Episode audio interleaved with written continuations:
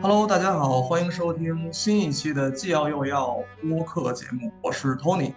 Hello，大家好，我是米高。那这一期呢，我们想聊一个有点紧跟时事的话题，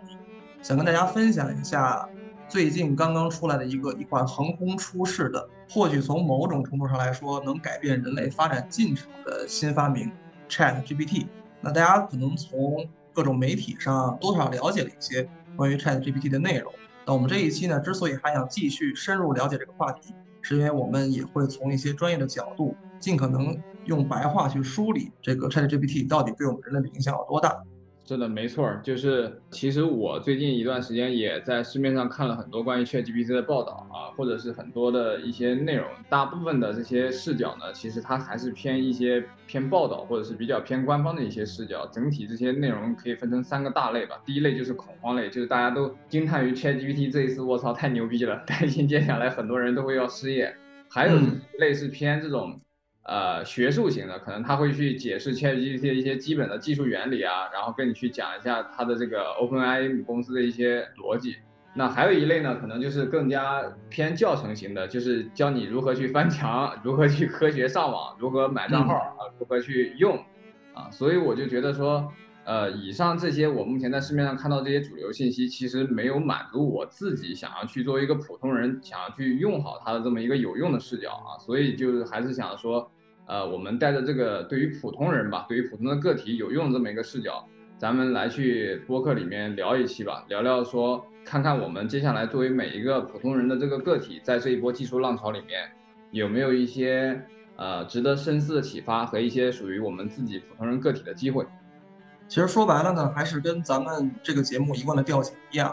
我们普通人面对这么大的一个话题呢，是既要有宏观的认知。但更重要的是，要对它也还要多少有一点微观的感受。那这波技术浪潮跟咱们日常的生活工作究竟有什么关系？我们能不能用它作为一个新的挣钱的机会啊？甚至说还有一些被讨论的很热的话题，比如说我们这些打工人之后有没有可能会被 AI 真正的取代掉？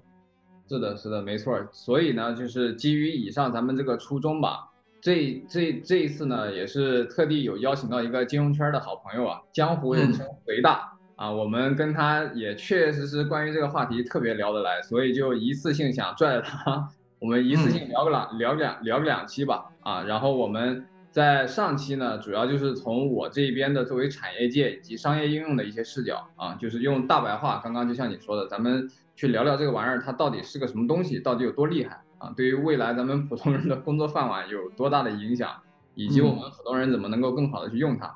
那下一期呢，更多的是由随大他作为啊投资工作者，他从泛投资的这个视角聊聊他作为一个呃投资行业的人对这一次的技术浪潮的一些看法和见解啊，希望就是给那些在这一次技术浪潮当中想以投资方式 去参与的小伙伴们。分享一点他的这个个人心得跟感受吧，啊，也希望咱们这上下两期能够对呃近期比较关注 ChatGPT 的小伙伴有一些帮助和启发。呃，我听说这个隋大老师是雪球上的一个头部 UP 主，而且还是这个他们业界二级圈里的颜值担当，也是一位优秀的九零后 New Money 的杰出代表。那么下面有请隋大老师自我介绍一下吧，欢迎。大家好，我是隋大，呃，我是一个二零二二年依然没有亏钱的基金经理，呃，今天很开心跟米高和 Tony 在一起聊聊我们这个最新的 ChatGPT 话题，呃，希望跟大家聊出点火花吧。好，欢迎欢迎欢迎欢迎欢迎欢迎欢迎。不过去年没没亏钱，真的很牛逼。对对对，这是非常难得。那作为这次讨论的第一个问题，我想请二位用最简单的方式，最简单的话语。帮我们解释一下究竟什么是 ChatGPT。行，那那我就跟大家讲一下啊，就是这个首首先呢，我觉得就是大家先记住一句话，就是说 ChatGPT 呢，它本质上它的这个本质上是一个大语言模型，它呢是一个大力出奇迹的一个产物。那这里面呢，你大和模型你都可以你都可以先忽略掉，你就先记住语言二字，什么意思呢？就是它其实有点类似于我们初高中的时候学的完形填空。比方说，我们就是说今天天气很什么，然后它可以说好或者差，它会自动的帮你进行完形填空，或者是呃床前明月什么，对吧？它会自动的会它会脱口而出说出光这个词，或者是一加一等于什么，二加二等于什么，它的这个这个能力是原来的所有的就是这个我们这个训练的 AI 的模型所不具备的，然后它是有一个完形完形填空的能力。这个我相信，就是首先大家要在这个认知上要有一个概念，就是说它本质上它呢是它呢是一个语言模型。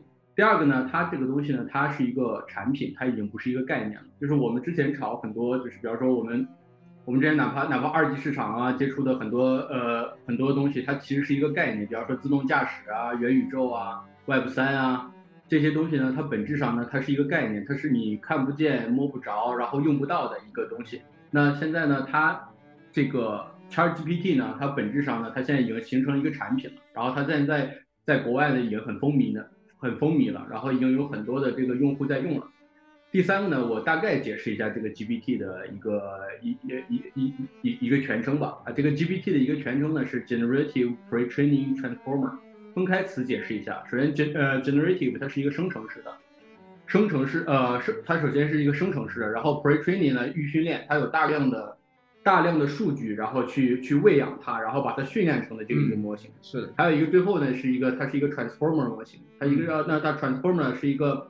相当于是我们我们进行语言训练里面的一个一一个就是编码和解码的过程。你可能理解成就是我们刚才做呃做解码的过程中，它会自动的去帮我们去完成就是这个像素啊，或者是就是这个内容的填充。啊，它目目前这个是 GPT 的一个概念。米高老师还有什么需要补充的吗？对，就是就是，我觉得刚刚那个隋大已经讲的非常的透彻了。就是其实本质上来讲，这一次 ChatGPT 呢，它就是一个大语言模型。所以其实从大语言模型的这个角度，我想再去补充一个小点。说说起语言这样一个事情，就是我们在人类历史上跟机器去交互啊，其实是历历历史上一直以来都是在用机器语言的啊。所谓的机器语言，其实大家可以非常非常通俗易懂，但并不是完全划等号啊。但是只是大家通俗上可以去理解为是那些程序员小哥们通过写代码来去跟那些机器来去跟计算机去做交互。也就是说，举一个最简单的例子，你现在是一个非技术人员，就是一个普通人，你也看不懂代码。那么这个时候，你想要去让机器。按照你的想法去做一个符合你自己预期的动作啊，比如说这个时候你去跟机器说啊，这个就是你用白话跟机器说，哎，请你现在帮我去写一篇啊中国的春节有多么好玩这一篇文章。那么如果你之前不会写代码的话，机器是帮你干不了这件事儿的。但是现在这一次 ChatGPT 它的厉害地方就在于说。它是一个自然语言的大模型了，也就是我们常说的 NLP 啊，就是所谓的自然语言学习的这么一个概念。自然语言就是人与人之间说的大白话，就像咱现在日常聊天一样。也就是说，对于普通人而言，当你不用再去学习写代码，不用再去学习机器语言的时候，你就通过跟他去说人话，他就能够去识别你人话的意思，并且呢，他还能够去通过一定的啊，就像刚刚。隋大老师讲的，他已经预装了非常非常多人类历史上沉淀下来的很多公开的这些文本信息，来去帮助你去做信息的归纳总结和整理啊，同时用你能看懂的人的自然语言来去给你输出答案啊，输出你想要的东西。所以呢，这一次啊，ChatGPT 之所以厉害，它的真正的厉害点就在于说，它是从历史上人与机器去进行交互的。啊，机器语言的时代正式跨入到人类的自然语言时代啊，所以这也就是这一次 ChatGPT 啊，它它它它它真正值得大家那么长期去关注的一个根本地方，本质上改变了就是人机交互的一种模式。对的，对比其他的 AI，二位觉得这一波 ChatGPT 相比于之前的产品来说，到底厉害在哪儿？这一点我就是想用最近看到的一个例子来去回应这一次 ChatGPT 它到底到底比以往的这个 AI 它到底厉害在哪儿呢？这个就是猎胜的这个 CEO 啊，呃猎豹的 CEO 傅盛，他有去分享过一个他跟 GPT 交互的一个一个一个例子，就是他呢告诉 GPT 说，我养了一只狗，名字叫三万啊，他就问，哎 GPT 你猜一下为什么我给这个狗起这个名字呢？啊，GPT 一开始的回答就是说。人们给宠物起名字是有很多原因的，有些是为了纪念一个亲人，有一些是为了啊用一个比较自己熟悉的物体、熟悉的概念。就是这个第一层的这第一次的这个回答，其实听起来还是比较偏 general 的，也没啥感觉。但这个时候傅盛呢又给了他一点提示，说这个狗啊曾经遭遇过一场车祸啊，送到医院做了一次手术，然后手术做完之后，哎，我就把它给收养下来了。这个时候 ChatGPT 它的回答就是说。我呢猜这一次的手术费有可能是比较昂贵的，三万块钱吧。所以你起这个名字是为了纪念狗的这一场手术。就最终最终看完 GPT 这个回答，当时很多人真的都惊呆了，因为 ChatGPT 就是真正猜到了事情的真相。这一次 ChatGPT 它跟以往的这些 AI 不同，就在于说它不仅仅已经是在去做一些关联性的这种答案的输出了，它。真正具备了非常模仿人类智能的这种推理的能力，这个是过去的很多代 AI 都实现不了的啊，就是所谓的人工智能，其实就是模拟人类的一些智能嘛。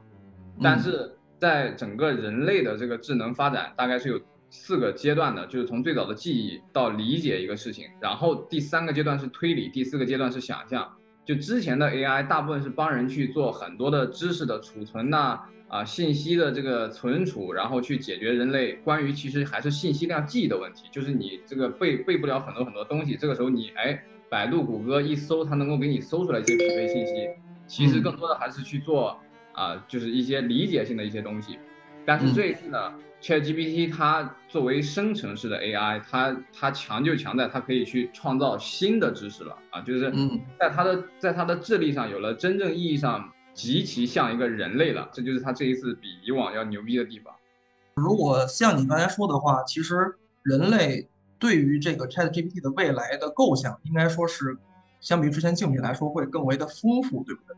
嗯，是的，是的，是的，是的。就是其实现在也有很多的那个 AI 领域的科学家对于就是 ChatGPT 吧，它未来的一些能力有做一些预测。但是我觉得其实。啊，目前看到它的这个能力，其实主要还是集中在一些创造力上面。很多的商业前景其实都是指向了 ChatGPT 的内容生产能力啊，也就是我们常说的 AIGC，就是由 AI 来去生成内容的这么一件事儿。在很早的时候，就是人类去发明很多那些电子设备，它那个时候就被看成是非常非常 low 那种版本的 AI，因为机械设备就是帮我们干体力活嘛，你可以理解为，比如下矿山呐，或者是海底挖掘啊，就是那那种很基础的。它解决的是一部分这种体力工作，但是像 ChatGPT 这样的 AI 出现之后，它就可以解决一些脑力工作了。下一个阶段就会轮到说我们的一部分的意识，就是人类的意识也要交给 AI 来去做了啊。比如说你可能有一些决策权要交给 AI 了，就下一次 下一步啊，我的创业方向是什么啊？或者说我应该用什么样的方式来去。营销自己用什么样的方式来去做生意，或者用什么样的方式来去在工工作跟生活当中去做决策，嗯，所以我觉得，如果把 AI 定义成这种出让决策的一个工具的话，你甚至甚至啊，甚至现在有人会去做一些关于 AI 的数字合伙人或者是数字员工，就是他可以去消化企业所有的经营的数据，把大量商战的这些实战的经验跟知识啊，去去去灌给他之后。那么你每一天，你未来就相当于像那个叫什么 Tony Stark，像钢铁侠一样，你直接去叫一个 Jasper 啊，啊 Jarvis 对吧？他应该是叫 Jarvis，然后你就这个时候把他叫出来之后，哎，这个时候你就可以去跟他聊说，接下来我的公司战略啊，应该是往什么样的方向走？我的组织架构应该怎么样去设计？我的商业模式应该怎么样去创新？这个时候到到了那种阶段的话，AI 它可能就不是在跟你一起去共事了，它其实是在帮你去做共谋了。啊，嗯，那其实我们很多时候在生活当中啊，就是就是就是也有可能会去对 AI 出让我们自己的决策权。比如说你在一个相亲网站上啊，我觉得 Tony 是非常热衷于使用的这种。来详细说说网站上啊，就是就是你可能啊是 AI 它结合你的这种啊你的自身的这种数据，以及它它去啊分析了很多很多你的这些 candidates 这些数据之后。它会告诉你说，究竟哪一个人更适合与你结婚啊？就可能比你自己选择的那个人是真正意义上的更适合啊。所以就是当 AI 吸收了足够多的这些数据之后，AI 给你的那些就是你决策的结论啊，可能比你一时这个对某一个女生的这个感觉上头了啊，缠人家身子了这种这种这种决策要更加的靠谱跟理性。嗯，那么当你都把决策权一部分的决策权出让给 AI 之后。我们会那个时候产生一个问题，就是人类会不禁去问自己，会去反省，就是我们的生命到底是由自己来去操控，还是由 AI 来去操控的？因为当 AI 已经强大到那个程度的时候，人类就会质疑自己真正存在的意义了啊！就是就就就是就是因此啊，我我觉得从很长远的视角来看，帮助人类去寻找生命的意义是一个就是具有非常大潜力的创业方向。但是我觉得又这里面又比较好玩的点是在于说。AI 它其实消解了我们我们作为一个人类生命的意义，但是我们人类最终又诉诸于 AI 来去寻找自己生命的意义，所以我觉得这是一个非常非常好玩但又有点讽刺性的感觉的这么一个事儿。我特别同意你说这个，但是呃，就像你说的，如果说人类的意义需要开始用 AI 去帮助寻找的话，我其实作为普通人来讲，会不由自主去担心它未来是否会超出人类的控制，因为我自己也看到一个一些报道吧，就是最近可能。呃，像这个马斯克这边，包括他联名的一些专家，希望去叫停对呃 GPT 的深度训练。那理由呢，其实也跟大家人很多人想的一样，就是避免这个人工智能会变得过于强大，以至于在未来会给人类带来风险。你觉得 AI 可能会 out of control 吗？呃，就是就是就是你刚刚说的最近的这一次报道啊，就是马斯克联名一些专家去发布公开信的事情，其实我也有关注，而且详细去了解了一下。就是在了解过程当中，就是看到联名的人其实远远不止马斯克，就是真的是大咖云集。这一次除了马斯克，还有非常非常著名的尤维尔·赫拉利，就是《未来简史》的作者。嗯，就最早最早其实是他提出来那一套，就所谓的神人理论，他就觉得人类当中其实是有一部分人是近于近乎于神的这种。存在的就是这种，其实当时提出这个，实际上很多普通人，就是所谓的社，我们这种社畜们，其实很扎心的。但他他当时讲那个那个那个点，就是在于说，未来他预测在未来有绝大多数的人很为很有可能会被 AI 替代，成为一些打引号的那种无用之人啊，也就是说，极少数人，就是所谓的他的口中的那种神人，将会。去驾驭着人类文明啊，来去人类文明的车轮滚滚向前，那绝大部分人就会沦落成为那种没什么用的人。所以尤维尔·赫拉利其实他也在这一次联名信当中的其中成员之一。但是就不管这一次整体的这个联名的事儿是真是假，但我觉得这一封联名信，包括这个新闻的背后，其实就像你刚刚提到的，他他透露出来这个问题是很值得思考跟讨论的啊，因为直到现在我们都不太确定 AI 的影响是不是积极的。因为只有当我们去确定它的影响是积极的，而且未来它发展的那个方向所带来的风险是可控的情况下，我们才能够去继续开发更强大的 AI 嘛。那么就是为什么大家会对这一轮有有这样一种担忧呢？就我我觉我觉得从我目前对于 AI 领域非常粗浅的这种行外人的这个认知来看，就是这一轮的 AI 它展现出来的能力已经多多少少有一点儿失控的架势了。这里面我说失控驾驶，就是说，倒不是目前它已经有一个很明显的一个一个趋势，说它要叛变你人类了，它接下来要 Q Q Q U R，它不是这种灾难的这种场景，而是现在的 AI 它已经展现出来的一部分能力是是是是是是是无法被我们人类去预测，甚至也不能用现有的技术水平来去解释的一些能力。我看到一个印象非常非常深刻的一个 case，就是说。呃，AI 它已经成功骗过了人类了啊，就是它它现在已经具备了欺骗人类的这种能力，并且不被人类所察觉，是一个什么事儿呢？就是有人让 AI 去注册一个网站的账号，其中有一个环节就是你在去注册的过程当中，不是要输入验证码吗？你也知道，就比如说我我我国的这个，比如说买火车票那些验证码非常非常复杂，就那些验证码已经复杂到 AI 本身它自己是搞不定的，它也识别不了，所以这个时候你知道 AI 有多屌吗？它自己想了一个办法。他呢，通过网络去寻找到了一个真实的人类，然后跟这个人去对话，说他骗他说我是一个独居的，可能是黑人，然后是一个残障人士，现在月月拿着低保，但是我现在因为生活上的某一个需要，我需要去注册这个网站，但是我看不清楚验证码是什么东西，你能够帮我去看一眼吗？结果对方呢，就真的帮他去看了。啊，并且把结果告诉他了，然后他就拿着这个对方告诉他的结果注册成功了这个网站，就就就通过这么一件事情，本身这个事儿就是就是不是很大，但是其实你从这个事里面能反映出来，AI 能力已经非常的惊人了。也就是说，AI 这个时候他他懂得为了达成自己的目的，他他他会去欺骗人类了，啊，所以就对于这样一个传闻，就是这一次我们那个 GPT 的那个开发者就是 Altman。他其实，嗯，整体有人在去采访他的时候，他他自己他自己的反应觉得不是很在意，嗯嗯因为他在最近的一次采访当中说的是，AI，他认为 AI 至今仍然是一种非常非常受人控制的这种工具。我我啊我我提供一点其他的视角啊，嗯就是我觉得就是这次马斯克联名九千，现在已经大概九千还是一万个专家在签署了嘛，对吧？他其实多少有一点就是苏联现在没赶上美国的核武器研发，然后 让让大家突然你们赶紧停吧，啊，我嗯现在好像有一点他有一点嫉妒的心理，因为我观察过，他大概从去年十一月三十号之后，然后他大概发了一百多条 Twitter。然后就是在，然后再说这个 ChatGPT 的，然后刚开始两条呢会觉得很哦非常好 Amazing amazing，就是用这种词非常好。然后刚发了两条，大概在十一月三号还是呃十一月四号就开始，就开始呃呃十二月三号或十二月四号，好像就是刚发了两条就发现哎不对，这个东西有可能会毁灭毁灭人类，然后开始态度陡转之下。从我的感觉，从我们一个外部的第三方的观察，我觉得。他多少可能觉得自己好像有点要有点出局了，因为过去呢，过去的马斯克大概被誉为就跟乔布斯一样的人，啊，对。但是从我们现在观察，我觉得这个呃山姆奥特曼呢，有可能是能达到乔布斯级别的人，马斯克可能哦，在整个的互联网浪潮还是科技浪潮里的这个地位可能要被撼动，对，要要被撼动了。所以说，我觉得就是马斯克多少有一点这方面的心理啊，因为现在。旗最旗帜鲜明的其实就是他嘛，天天在 Twitter，因为他本身也是 Twitter 老板嘛，嗯、然后他就是在 Twitter，然后天天就是说，然后就是这个，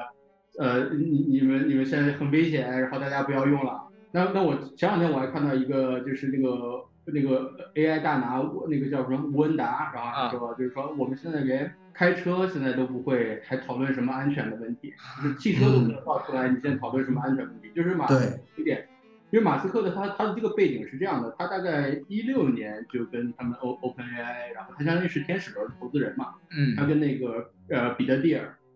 对吧？Peter Thiel，对对吧？是一个他他是那个天使级的投资人，但是他在一八年的时候呢，他当时想接管这个 OpenAI 这个团队，然后但是那个呃山姆奥特曼呢，他们这整个的其他的创始人呢，然后通过一次董事会吧，相当于有点类似于就是。就是就就是类似于逼宫啊或者怎么样的，然后就把他给逼出局了。OK，所以说就是二月一八年的那个节点呢，然后马斯克其实相当于从 OpenAI 这个公司，他其实没有什么利益，嗯，但是他呢，他本来答应的是投大概十万美呃呃十亿美金，最后他其实只投了一亿，剩下九亿美金还没有落地，但是他在那个时间点他已经投了一他已经投了一个亿了。他其实，在那个节点之后呢，他就已经跟 OpenAI 没什么太大关系。就是说，他最近一系列的就是关于这个。OpenAI 我觉得就是这个失控的问题，他有可能有这种心理的考虑。对，嗯，他失控呢，他可能把这个事儿，就是他他想让你等等我，他有点类似于就是相当于你班里的第二名或者第三名，说大佬等等我，或者你大佬你赶紧别学了，然后然后然后然后你再学下去，我们所有人都会跟不上了，对吧？他有点这种，他有点这种意思。对，嗯，这这属于马斯克同志内心的小九九。对，就觉得我操，在这之前。啊！所有改变世界、改变人类的东西都应该他妈放在我脑子里，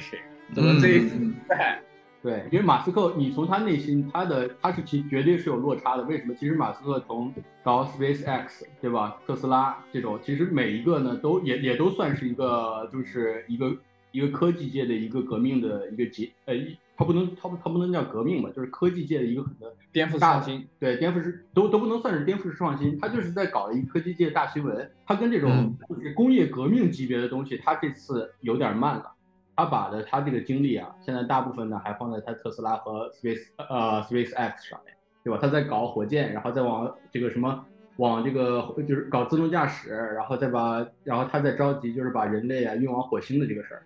就是对于这块，我相信 AI 这块，它原来肯定是有最早最早肯它肯定是有关注的，但是它呢应该是就是这波呢没有是第一时间参与，然后现在感觉呢被声位拉得越来越大，然后它现在开始发起这个东西。对它，我觉得应该是有这个考虑在。嗯嗯，从人性的角度上来说，我觉得也 make sense。对 对，没错没错。我从我刚才听你们二位的分享来感觉的话，就是因为我自己之前看过一个英剧叫《黑镜》，我就突然觉得这个《黑镜》的某些剧情可能在不久的将来就会真的降临到我们现实生活之中。然后如果用所谓科幻小说的这个语言来说，就是有一种人类突然迎来了机械降神的感觉。就是对于老百姓来说，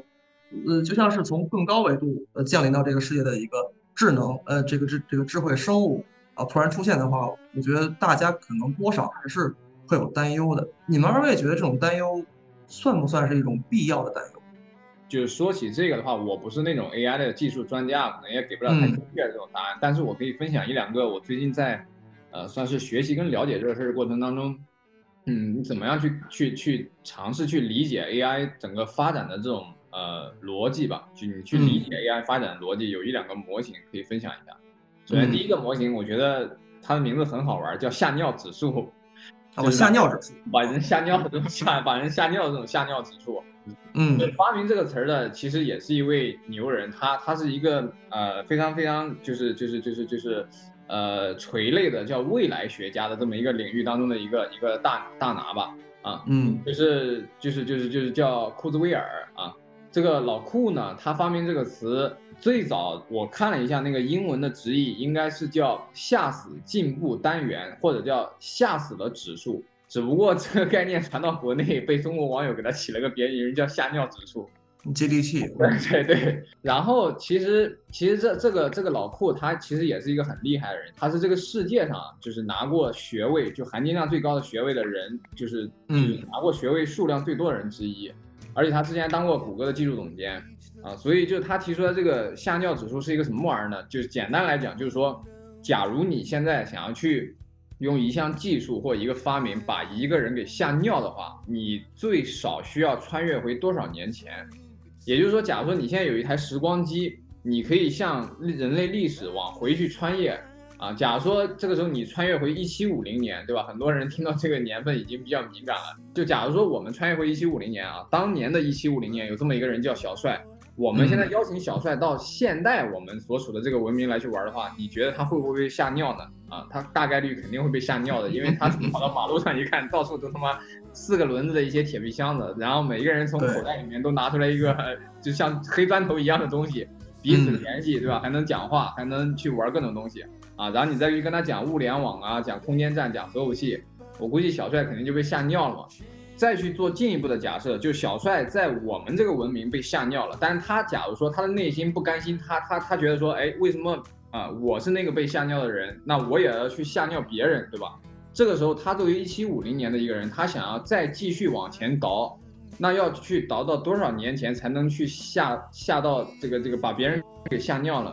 再倒几百年是不行的啊，因为几百年前，一七五零年之前几百年那个那个时候的那种技术水平，跟小帅那个年代其实是非常非常接近的。就好比说你现在你现在想要去吓吓尿一个当代的现代人，你去给他看 iPhone 一百，肯定是无聊的，对不对？他觉得完全你是吓尿不到他的。对啊，所以小小帅想要去吓尿别人的话，他需要去穿越到更久远的过去，比如说。公元前的一万两千年，那个时候是石器时代啊，嗯，就那个时候第一次农业革命还没有出现，也没有城市，没有文明的时候，那个时候小小帅想去吓尿当时的人啊是比较现实的啊。总之就是越往前你想想要吓尿一个人所需要穿越的这个年份就越多嘛。反过来你越往后的话，你想要去吓尿一个人，可能穿越的年份就越短。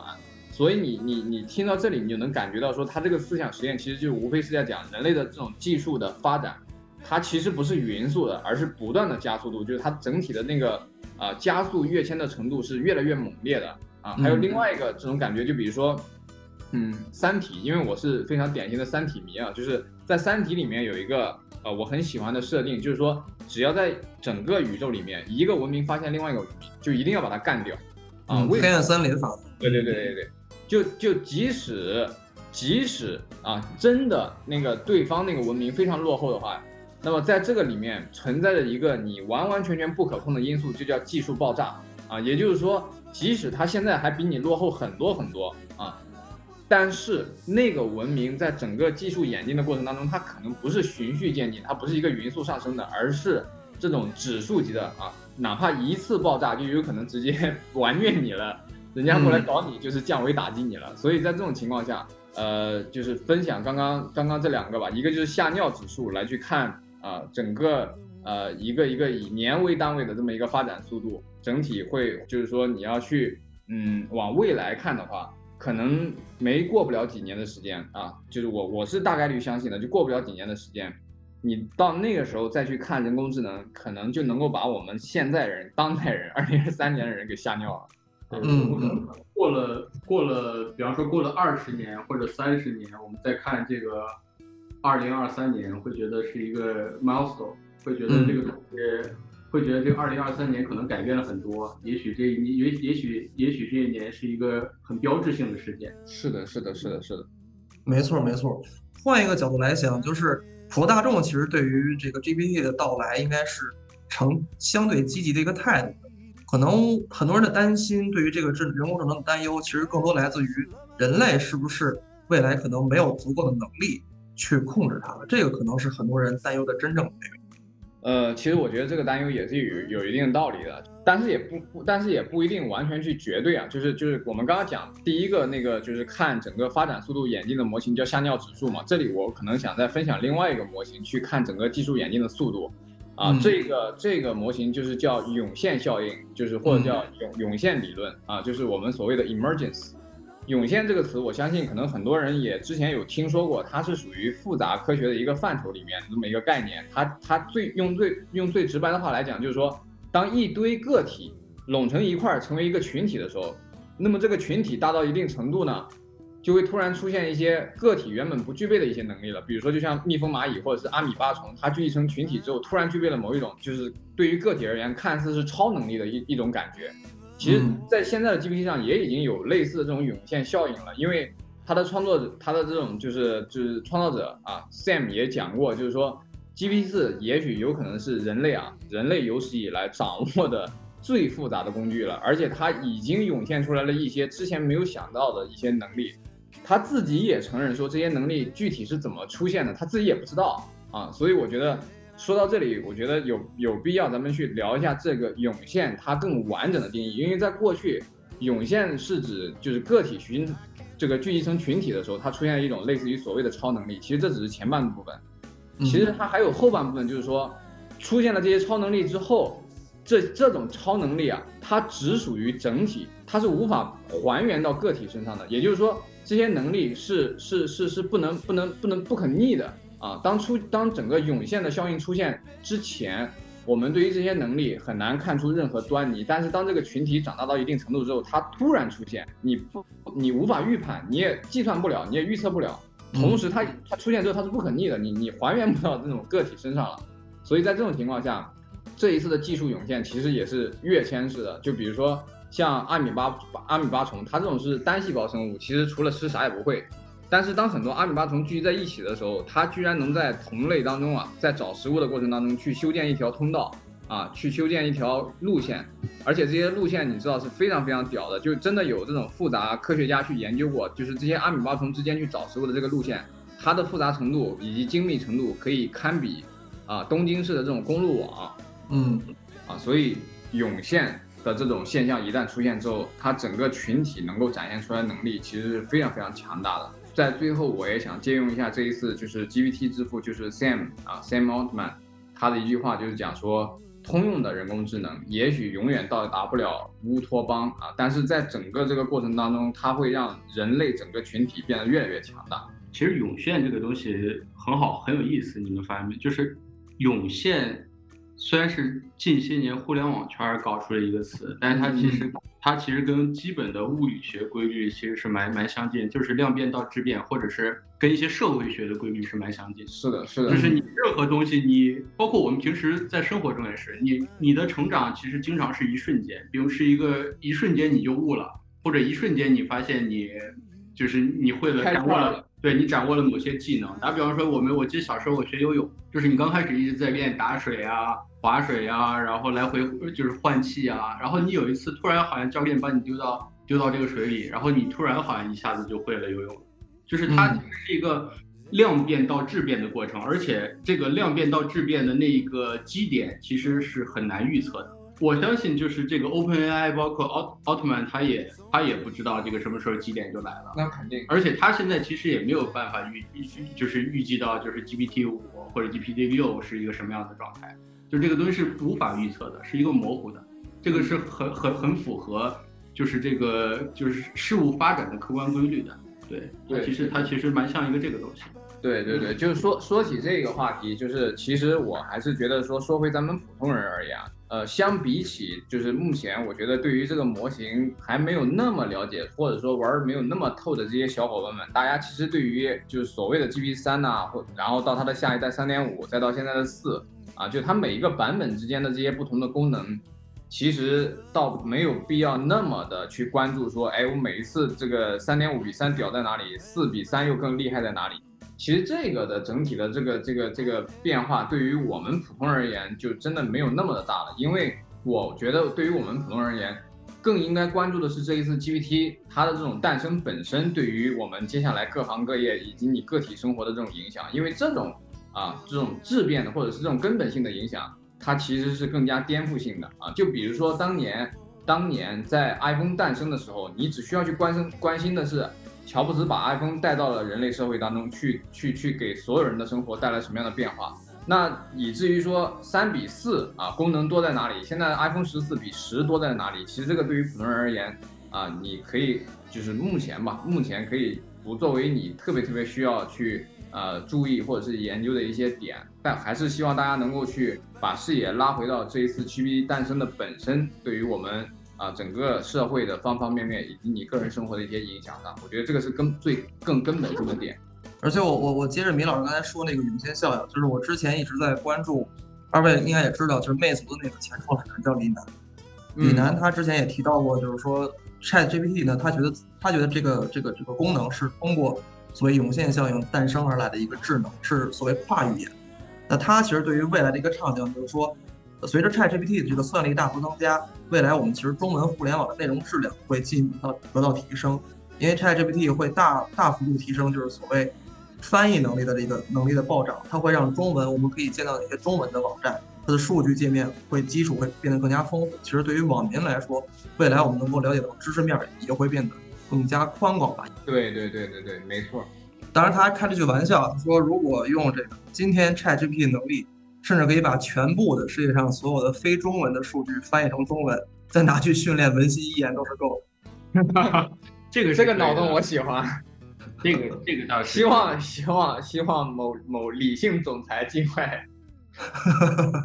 但其实这个技术难度也并也也并不难，他把世界上大部分的语料就是其他。其他语言的就是这种数据，然后变成中文，这个其实，在如果在 AI 之前，应该也可以做吧？其实应该也可以，只是没有这么智能。对，没有这么没有这么智能。其实我觉得还有另外一个点，就是说整体作为人类这种语言上来讲，其实这里面聊的可能深的一点，就是文语语言背后所透露出来的文化的这个变化。嗯，就是其实就是在你往深了这种去讲，或者是当你语料大到一定程度的时候。当现在的这个就是我们现代人去沟通的这个中文当中这些语境，都我都不说中国古代了，现在中文中国人沟通的这些日常语境有很多很多，大家想要去聊这些话题，你抛到英语世界里边，它都没有对应概念的，就是很很难。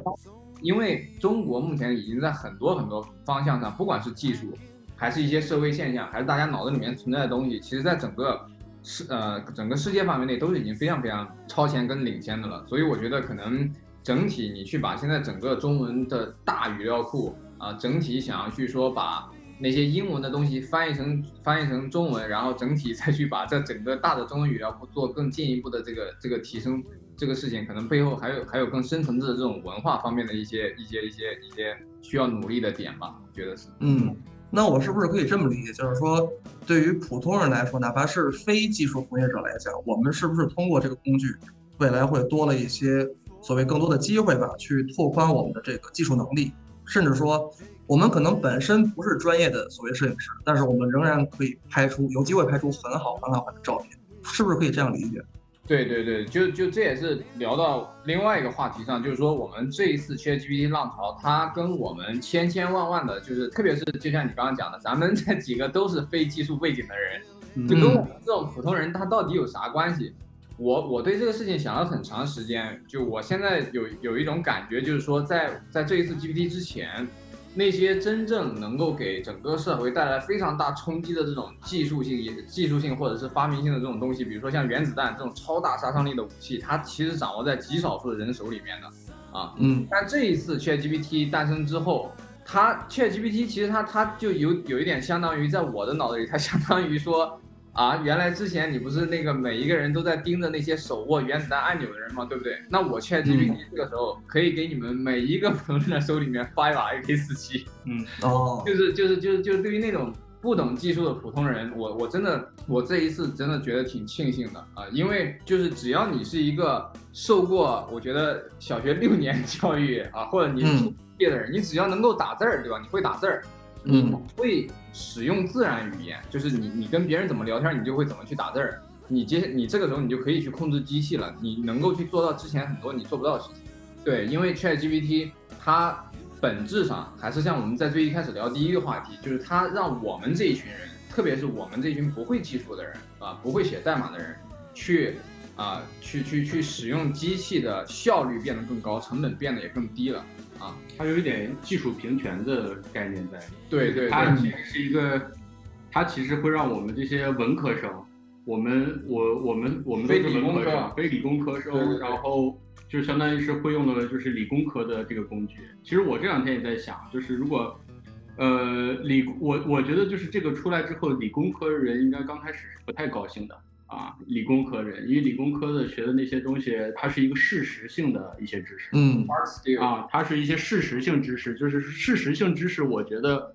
ChatGPT 可以能做到九十分或者八十分，八十八十分以上是肯定的，在一些细分领域可以做到九十分甚至九十九十五分以上，就是事实性的，就是这种东西。那事实性的这种东西，理工科的。理工科的就是这种学生，原来可能就是数理化特别好的这种学生，嗯他可能他他也许会有一些就是这个危机感，中短期内的阵痛。对，真中短期之内的阵痛，因为你想，我们作为文科生，现在都掌握了，是掌握对了他这个东西，包括你比方说，打比方说就是这个就编程好了，我最近一直在搞编程的事情，我发现就是你大概你大概就是，但但是你的编程你也不能是零分，嗯啊就是你你你你如果是零分，你也没有办法嗯。跟 ChatGPT，你也没办法好很好用它，你大概把你的水平提到一个十分二十分，然后嗯。它可以瞬间帮你到八十分，这是它的能力，它帮你补齐六七十分，这是你的能力，就是就是说你现在要做的就是认知识别，然后知道它做的判断啊，就知道它做的到底行不行，它是不是在忽悠你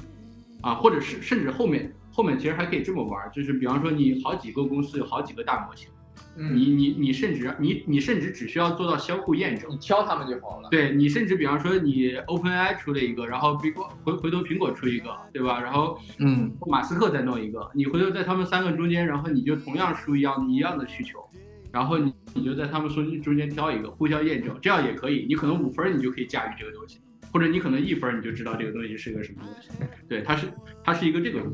它是一个这个技巧。对我真的那也就是说，普通人在达到一定基础之后，通过 ChatGPT 可以迅速帮他去消除这种专业上的壁垒，可以有这种构想，是不是？对对对对对，就像刚刚那个大嘴讲的，就比如说、嗯说现在你可能在很多很多领域你都是没有那么擅长，但是你哪怕只是懂一点儿，对吧？嗯接下来 ChatGPT 的事情就可以让你是现在从懂一点儿的水平，接下来很快能够给这个从事专业这个领域当中的中等水平的人拉起。可以也就是赛博说外挂。嗯 对对对对对对对。也就是说，所以啊，从这个角度上来讲，就我我有一个我有一个我有一个想法，或者我有一个预见，就是我觉得在未来的十年内，中国有可能会出现几个亿规模的这种程序员啊，就是或者是类程序员这种概念的人啊。嗯就比如说，你像在智能手机出现之前，真正那些拍照，他是掌握的那些啊，用老式相机去拍拍拍拍执行拍照那种，就是怎么说呢？手艺人老法师。嗯啊，对对，老法师的这些手艺人的手艺，你 想拍个照，对吧？开全家福，你还得聚集一帮人家人的时间到人家照相馆里呢，然后拍完照之后，你还得等个个把星期等照片洗出来呢。但嗯是现在就是说，啊、有了 ChatGPT 之后，那就像当年有了智能手机的这个拍照功能一样，就是就是从最早最早那帮老法师们，啊，大概全中国目前范围内，我说的谦虚一点，至少有十亿的摄影师吧，每一个人都能用自己手机里面来去成为自己生活里面的摄影师啊，所以就、嗯所以我就觉得一句话，简单来讲就是这一波的这个 GPT，它其实是给啊程序员带来了非常非常大这种优化的机会，但是相较于而言，它对于程序员带来的可能是那种效率提升的这种改变啊，因为比如说我之前去写一个代码，我可能要写一百个小时，但是我现在只需要一个小时我就能搞定了。啊。嗯但是对于我们这种非理工科人来讲，我觉得它的改变是颠覆意义上的改变啊，你都说不清楚这是多少倍的改变，因为我们之前的这一方面的分母是零，约等于零，嗯它就是嗯它以它以它对我们的而言的这种性质是让不可能成为可能，对啊所以我觉得这就是它跟我们真正普通人的关系最大的点就在这儿。你觉得它会导致大量的程序员失业吗？我觉得，我觉得，我觉得，呃，对于从事那种非常非常基础性的这种工作的程序员，啊、很有可能会带来这种中短期内的工作取代跟工作替代关系，特别是嗯。啊、从事 AI 做纯 AI 的这一部分人啊，特别是自然语言模型这一部分人，因为现在人家已经可以干这个事儿了，所以你接下来很大概率就会，就你的核心工作，你为这个社会创造价值的这个这个这个吃饭碗的那个核心的东西，你现在已经是能够被 AI 所取代了，所以我觉得针对于这一部分人的话，呃，多多少少还是会有它的那个就是就是就是就是极强的这种取代性的啊、嗯但是但是从另外一个角度上来言，我觉得对于程序员而言呢，把时间维度拉得更长一点来去看的话，这一波 ChatGPT 有可能会让整个程序员群体当中整个行业的效率去提升很多。因为我刚刚讲说，那些已经掌握六七十分甚至七八十分的这一部分人，他们他们是比我们更啊有有就是更大概率能够把这个工具给用好的啊，就是不管做很多很多衍生的这种事情上，所以一方面。整个行业当中的效率在提升，同时刚刚也讲说，整个行业当中的这些所谓的从业人群的这种规模可能也会在提升。那么当我的 P 和我的 Q 都会去提升的情况下，我整个行业整体的这种效率就会越来越提升啊，提升很多这种指数级的这种感觉。虽然从当期眼前内就眼眼巴跟前儿来看啊，就是程序员行业可能是这一波 ChatGPT 它它它它最被冲击、最猛烈、最强烈啊、最强烈以及最先被冲击到的这么一个呃行业，但是从中长期的维度来看，我觉得反而是这一次 ChatGPT 浪潮之下，会孕育出更大的这种价值增量的一个行业。就是其实程序员其实现在是比一般文科生要有优势的，过早，他可以早一点接触就是这个就是这个技术，对，他有对身位的，他有半个身位的优势。他其实程序员群体现在不应该焦虑，应该赶紧利用这半个身位的优势，迅速拉大这个优势。没错对的，对。应该最早去使用这个东西。呃，对于对于整体的这种取代性跟冲击性而言，就是这一波浪潮打过来，就像一个海啸啊，现在打到岸边，咱们这一群文科生，或者是我们现在在做这些工作的人，其实有点像住在就是山景房上的这一波人。那么程序员他就像住在海滨房的这一群人。现在浪打过来之后，就是在很多很多人通俗的意义上的这个角度上而言，那第一的常识反应肯定就是要让这些住在海滨房的人赶紧往往我们这边来跑。你他妈接下来程序员赶紧都转行吧，这一波 GPT 要把你们全部都干掉了。其实，在我看来，我觉得倒不一定真实是这样，而是我们反而是应该我们这种住在山顶的这一些人，赶紧要去啊跑向海边，要去迎接这一次的海浪，要去做弄潮儿。经济学有一个非常非常本质的一个原理，就是不管是人才、资本等等这种有价值的生产要素，从效率低的行业去向效率高的行业来去聚集的啊，这是一个底层的原理。所以科斯定律，嗯耶耶耶耶！所以，那未来当我整个程序员行业，我的从业人群又增加啊，那我每一个人的收入或者是创造价值又能够去增加的情况下，我整个行业的工资规模肯定是更大的。那么在这种情况下，那我们肯定是要去拥抱这一次的技术浪潮，让自己越来越多的增加自己身上这种啊、类程序员的这种色彩，或者是驾驭机器、驾驭工具的这种能力啊，从而去拥抱这一次的技术浪潮。对，所以我觉得，嗯，反而相比起更多人，呃，觉得程序员大概率要失业，赶紧劝所有程序员去转行，我并不觉得，所以我还是跟刚刚那个随大的观点是一样的，就我觉得目前做程序员的这些小哥们啊，你们已经非常非常辛苦的努力的啊，读了很多年的书，然后头发也掉了不少，嗯，嗯，好不容易积攒下来，好不容易积攒下来，比我们这些文科生多半个身位甚至一个身位的优势，那你要赶紧尽可能的去在当前去利用好这个优势，把啊把你把把把你作为这个程序员的这一方面的优势跟普通人甚至是非程序员的人的这个差距给拉大啊，尽早的去成为那些能够驾驭很好的驾驭这个工具的人。呃，对于程序员们的建议，倒倒要两分来看，不能一窝蜂的大家就是弥漫在这种恐慌跟焦虑的情绪里面啊，就觉得程序员肯定要失业了，大家还是向其他行业去转行。我觉得还是要客观的看待一下这个事情。就这这个这个这个话题其实很有意思，就是哪些行业其实要被要被替代掉。其实我现在看到一个一个说法，就是高薪行业，尤其白领行业的工作有很大比例都要被替代掉。是的，是啊，就是你你你是这样的，就是因为因为你现在很多就是比方说我们原来上学的时候有一些学渣嘛，对吧？你可能大概五六十分的，对吧？那他可能现在本身他也不是一个白领的工作，那你白领基本上都是一个八九十分的一个。一个一个学习的一个水平，对吧？那你现在白领的这个学习水平，现在 ChatGPT 它就可以直接让所有人，对吧？技术平权，然后可以达到达八九十分。那你现在你原来跟那些学习学渣们其实是差不多的，但是呢，这又换一个角度，我们我们去考虑这个问题，就是现在其实你比方说现在搞自媒体的人，包括律师、会计师、金融从业者，其实大家如果但凡用过这个产品，都会感觉到有危机感。嗯啊，其实我觉得最大的危机感呢，是源于你本身如果是个工具人，就是比方说你原来公司在单位里，领导让你干什么你就干什么。比方说你是一个程序员，然后领导让你调一些 API 接口，你就只会调 API 接口；让你编一个什么文件输出输入的代码，你就只会做一个这个代码。那就是你其实你如果作为工具人，就是这三个字，如果你作为工具人，其实有没有？有没有 ChatGPT，你都很容易被替代，你都是很脆弱的。嗯，啊，这个时代需要什么样的人？他需要斜杠青年，需要你有想法。没错。当你有了想法之后，有了这个 AI 这个新的工具之后，它反而让你更好实现了。对。啊，它其实很，它其实这个这个的出现是很有利于斜杠青年，是很有利于你在各学科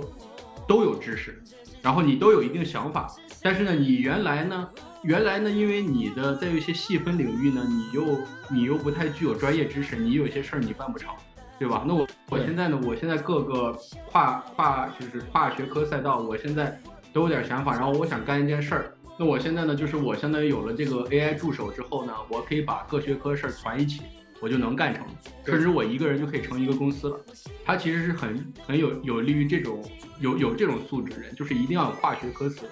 这个跨学科思维，其实如果这个这个事儿有点扯远了，就是说，其实跟我们的教育也相关。嗯，我们的教育其实长期来说都是把大家在培养成往一个工具人的方向再去培养，就没有让大家有创新力、组织能、组织劳动生产能力，或者是传一帮人，然后大家传一个事儿的能力。这个其实是我是觉得，就是现在我们现在孩子也好，包括我们原来过去教育体系里最最缺的啊，这个也许也许是后面就是无论是教育领域，还是包括我们现在本身就在社会中已经工作，有一定社会，就是有一个社会身份的人，他需要考虑的一个东西，就是你需要迅速的赶紧去加大你的就是创新能力和你的这个跨学科的这个应用能力，这块是很关键的。对我，我觉得刚才隋老师、隋大老师说的特别好，就是。从教育上面可以引发出我们对于这个未来如何去应用这个工具的一些思考。那其实我自己想比较好奇的就是说，作为一般的，比如说非技术从业者来说，我们想去运用好这个工具，或者说想进一步提升我们这个领先优势的话，应该具备哪些基本的要素？然后能不能尽可能缩短到三点最关键的特点，然后给我们总结一下？嗯嗯。就是我我是这么理解你这个问题啊，就是我是觉得说，呃，我们作为普通人啊，还是说我们作为普通人的视角，怎么样去迎接这一次的这种技术浪潮啊？怎么样去能能能吃到这波红利呢？就是我打一个简单的比喻，比如说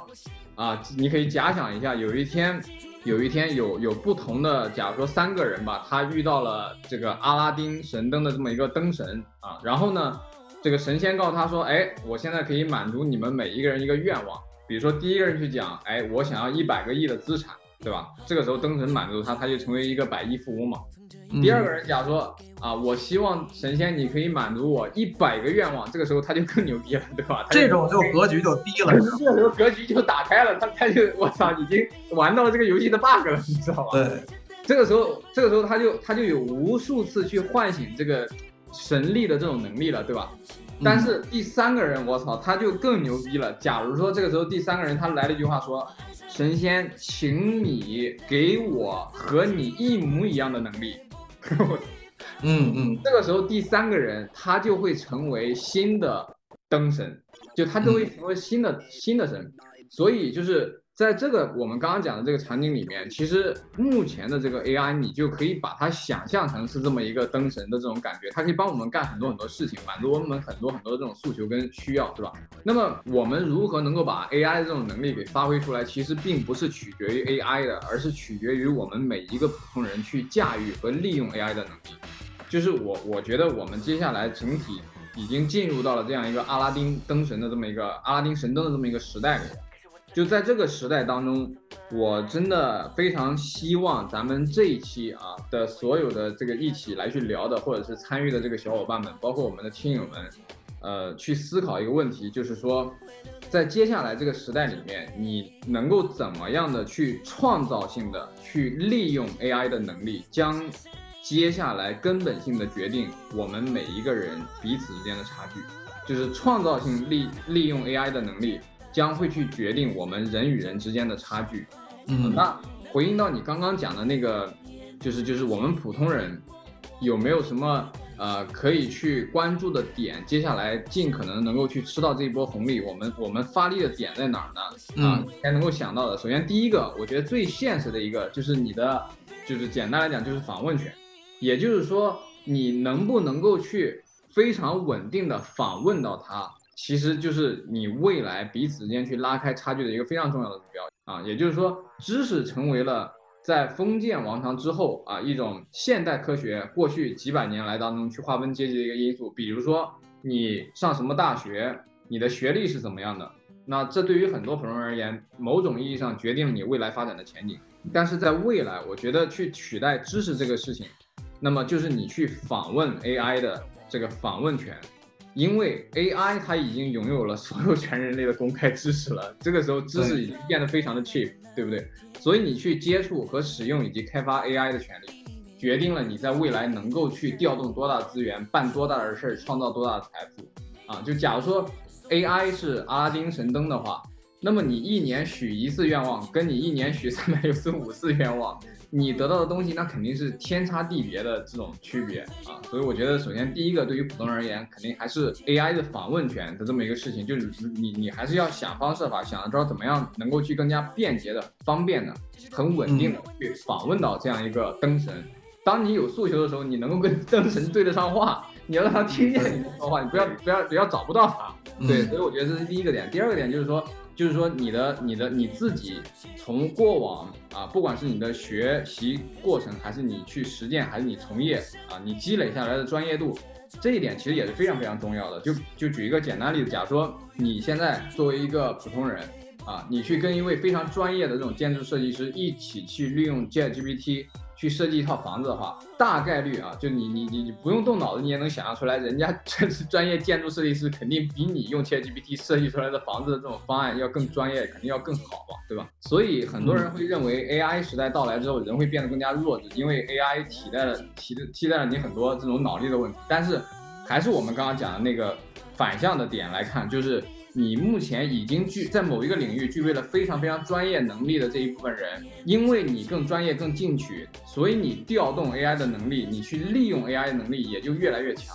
同时，AI 它也会反向的向你去做更强的赋能，就你跟 AI AI 之间会形成一种双向螺旋向上的这样一种正向的这个发展关系啊。所以我觉得在未来那种真正意义上的专家，不是砖头的砖啊，就真正意义上的专家。会比今天这个时代的专家会更值啊，因为这一部分人他掌握了绝大部分人甚至 ChatGPT 都不拥有的那种通识性的知识，或者叫通识性的专业 expertise 啊，就他自己拥有那种独一无二的那种 expertise 是非常非常值钱的，是有高溢价的。所以我也希望看看咱们在座的每一个人能不能去找到自己在那一方面的 expertise，然后跟。呃，GPT 一结合你就王炸，然后最后一个，我觉得对于普通人而言，现在还有一个发力点，就是说你个人的想象力啊，你个人的想象力，AI 的访问权其实就是你未来所谓的人权了啊，就是你未来的人权，其实就是区区别把你跟别人在阶级上真正给区别开。但是 AI 的运算是要消耗算力的嘛，对吧？这个是大家比较比较通俗易懂的啊。算力其实说白了就是钱，拥拥拥有算力的这种大公司、大财团或者是大的富豪，他肯定是比我们普通人而言有更多的这种访问权，这个毋庸置疑，对不对？因为你目前在现实世界上财富已经有有非常强的这种差距了。但是我觉得比较庆幸的点是什么呢？就是你在数量上，你在你在访问数量上你干不过人家。但是你有一个弯道超车的牛逼的机遇在于，你可以在单次的访问的这个质量上，在质量上你可以去弯道超车啊，你可以去弯道超车，就是人家可以一年访问一百次，但是你能不能想到一个招儿，就是我他妈访问一次就比你访问一百次他妈拿出来的结果还牛逼，就这个你要是能够哎能够做得到的话，你就彻底起飞啊，你就彻底起飞，所以。近期也是看到了一个 case，就是一个父亲，他打算利用这一波的这个 AI 来去教孩子去学习历史。那他就是想到第一个方案，就是说他希望把这些啊，把这些知识描述成一个简单的这种需求，让 AI 去编一本有声的历史书，然后去读给孩子去听。但是他过了一段时间又想到另外一个方案，就是他让 ChatGPT 把所有历史人物的资料就全部都搜集了起来，去编写出来了一个语音聊天软件。也就是说，这个时候让 AI 去扮演不同的历史人物，去跟这个孩子去互动，去跟这个孩子去对话，显然就是就是就是，我觉得大家都可以非常非常轻而易举的想象出来，就是第二种方案肯定是更具想象力、更具创造力的，嗯，要比第一种方案效果要好得多得多得多啊！其实我觉得也不光是孩子，如果真的做出来了，连我都想用，对不对？就比如说，我想去跟川普去 聊一聊，想跟奥巴马去聊一聊，这种感觉。所以就刚刚讲的这样一个。场景啊，就就就其实目前已经成为了一个呃真正的商业案例，是锐减的一家开发公司，它做了一个叫 Hello History 的这么一个 AI 软件，它就是能够让 GPT 化身为我们刚刚讲的这种历史的这种人物去跟你去互动啊，能够让孩子去跟啊亚里士多德侃大山，跟 居里夫人去啊聊聊天。啊，能够给这种孩子在去学习历史的过程当中有一种身临其境的感觉，你就会更加容易去真正爱上历史。所以就是回应刚刚 Tony 你问的这个问题，就是作为普通人而言，我觉得 AI 的访问权它其实代表的是公平。你目前已经积累下来的那种专业度，你你独一无二，只有你有的那一部分 expertise，它它代表了你的努力，你的 efforts。刚刚我们讲的第三点。啊，你的想象力其实真正意义上代表了你弯道超车的能力，所以，所以我觉得 AI 时代跟其实现在你你聊聊到后期的话，AI 时代跟我们现在的这个社会好像本质上没有什么区别，就是就是未来的社会它还是存在着不公平的啊，依然需要你格外的去努力，格外的去卷，只不过只不过那个时候大家卷的就不是像现在这种在在在大家日常去卷的东西了，就是哎我要去想办法让领导给我升职加薪啊。我要想办法让让让我的东西 stand out，让领导多关注我。就你现在要要去卷的不是这些事儿了，在未来，你那时候要去卷的就是我们刚刚讲的你的访问权、你的专业度以及你的想象力。因为这三样，我觉得在未来的这个 AI 时代，会把人类的这个命运、个体的命运做非常非常大的区别开来。我觉得就是其实要还有一点需要补充的，就是说，也许就是再加个再加一个前提，其实就是执行力。嗯，就这里面其实你无论是访问权、访问力啊，包括访问权啊、专业度啊，还有想象力啊，其实现在我发现身边很多人其实还是没有用起来。可能你身边我们哎，根据身边的就是那种调研，可能也只有可能十分之一。也许我们我们本身就是在就是这个一二线城市生活，对吧？然后可能身边就十分之一。那你如果再往下，一线城市那可能就是十分之一都不到啊，也许可能二十分之一、三十分之一啊。就你身边，你看你的同事朋友。就身边其实大家的大家其实都知道啊，但是你从知道然后到做到，其实有也也是有一个鸿沟的。对，好多人的执行力现现在是不行的。对你现在其实比普通人，我觉得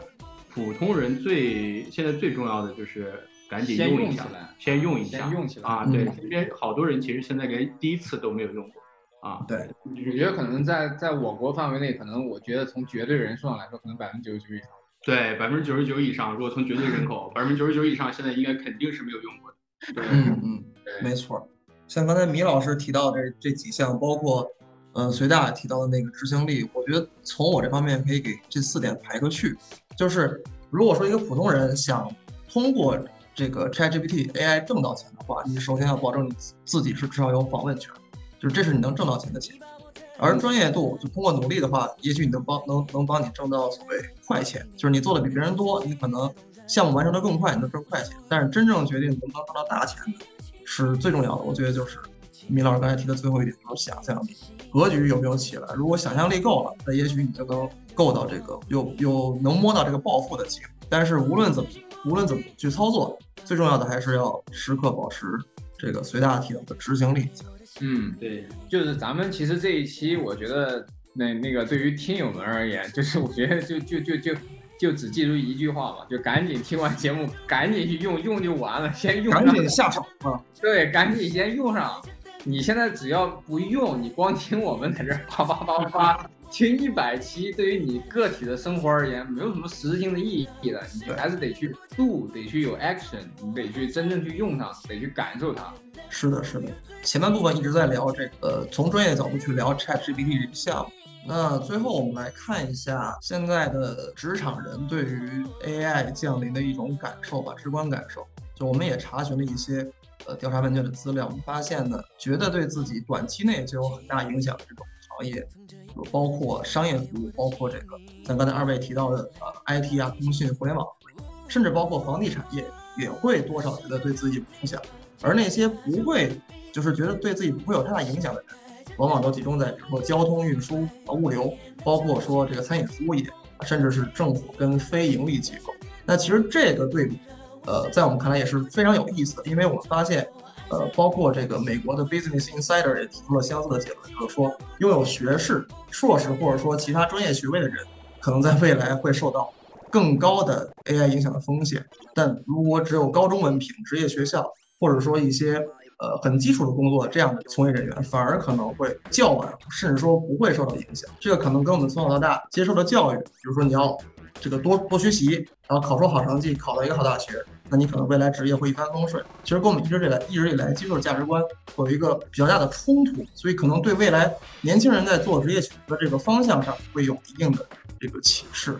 但是话又说回来啊，还是呼应到我们刚刚再去聊说什么样的人，就是什么样的行业很有可能在未来去吃到这一波技术红利。就是你把时间的轴拉得更长一点的话，其实我觉得还是大家要理性跟客观去看待这个事情啊。就是说，虽然在当前，你从目前的这个这个这个这个 ChatGPT 的这种影响力来看的话，嗯，你要是说。它接下来会对哪一些行业有影响？我觉得只要是这个行业里面它存在文字相关的工作，那基本上都是有影响的。你肯定大概率是逃不掉的啊！比不管是蓝领，还是说啊白领，还是说一些更高级的所谓的这些脑力劳动啊，就你你基本上你确定性你是已经跑不掉了，你逃不掉了啊！包括内容创作者啊等等等等之类的，对不对？但是。啊，虽然你从眼巴跟前儿去看，说，哎，什么样的行业，什么样的人，现在他没有受 ChatGPT 影响呢？那你非常非常能够明显的这个感觉出来，包括刚刚 Tony 讲的这个问卷里面，大家会提到说，比如说一些食品工人，或者是理发师啊，或者是一些这个这个这个就是厨师，对不对？就这这帮的人，他可能在眼跟前儿来看，他确确实实受 ChatGPT 的影响会很低。回应到我们刚刚讲的前面的那样一个一个一个一个思维模式里面，就你还是得把时间维度稍微拉长一点点去看待，说这些这些这些资本啊以及生产要素，它肯定未来还是要最终最终还是要去，虽然它现在有阵痛，但它最终肯定还是要去向那些生产效率最高的行业当中去进行转移的。啊，因为那个行业当中的工资高，它能够去支付溢价，对吧？整个行业的这种啊，不管是这个这个员工的数量，还是说每一个员工的这个创造价值都会更高啊。那在这种情况下，其实这个行业所带来的这一部分德尔塔，其实就是整个科技给人类财富带来的这个增量的部分啊。嗯，这就是我们之前所讲的，就是受当前冲击最大的程序员这一波人。回到我们刚刚讲的那个话题上来说，就是什么样的行业在这一波技术浪潮当中？